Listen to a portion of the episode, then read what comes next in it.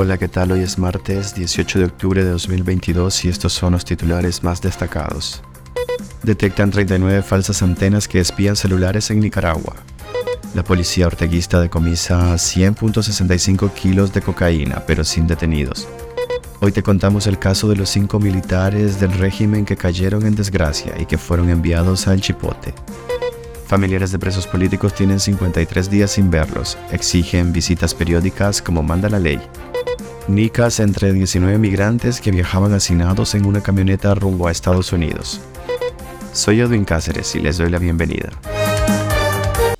Detectan 39 falsas antenas que espían celulares en Nicaragua.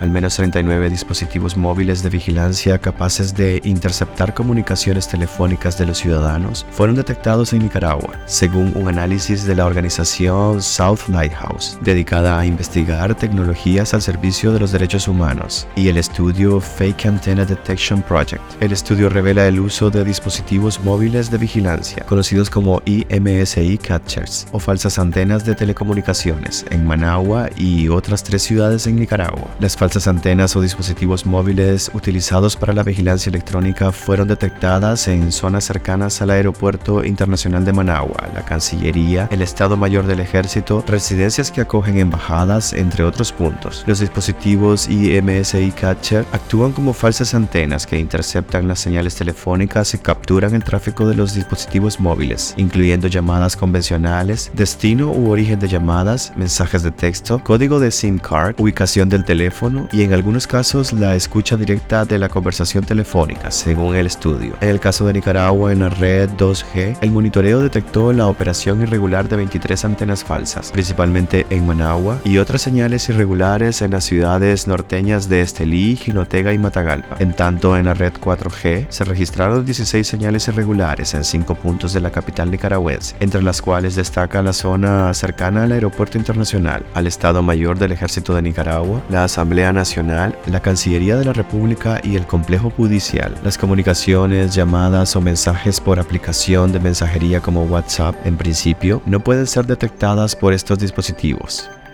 La policía arteguista decomisa 100 kilos de cocaína, pero sin detenidos.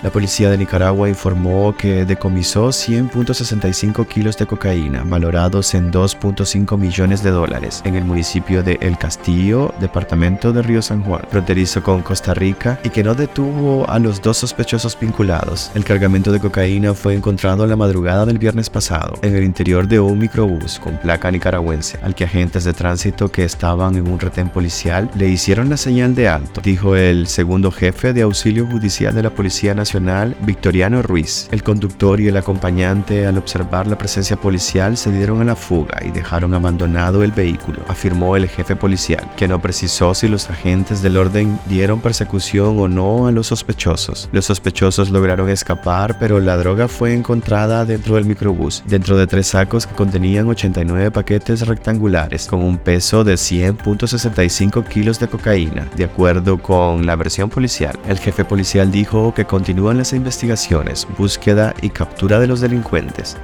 Los cinco militares del régimen que cayeron en desgracia y que fueron enviados a El Chipote.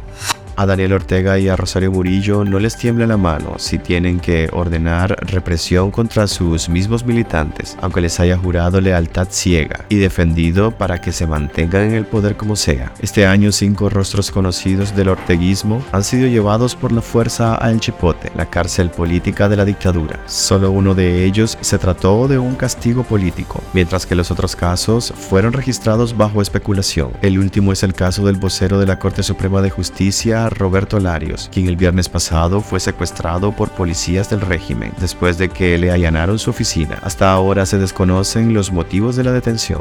El 27 de marzo de este año se confirmó que un viejo militante, exalcalde sandinista de San Juan del Sur, Gerardo Miranda, fue llevado a El Chipote. En febrero también fue llevada a El Chipote la magistrada de la Corte Suprema de Justicia, Ileana Pérez, quien siempre confesó su simpatía y defendió su militancia al Frente Sandinista. Fuentes partidarias dijeron dijeron que al régimen no le cayó en gracia que la magistrada hiciera un festín con bienes ocupados al narcotráfico. Otro caso es el de Marlon Gerardo Sáenz Cruz, conocido como el chino Enoch y paramilitar confeso de la dictadura. Nunca pensó que Daniel Ortega permitiría que fuera a su cárcel, pero fue encarcelado tras liderar una campaña contra Rosario Murillo a lo interno del partido Frente Sandinista de Liberación Nacional. Otro caso se dio el 26 de junio cuando el alcalde sandinista de Rivas, Wilfredo López Hernández, amaneció en una celda de El Chipote. Versión extraoficial señala que el edil estaba bajo sospecha de que malversó fondos de la comuna. Familiares de presos políticos tienen 53 días sin verlos. Exigen visitas periódicas como manda la ley.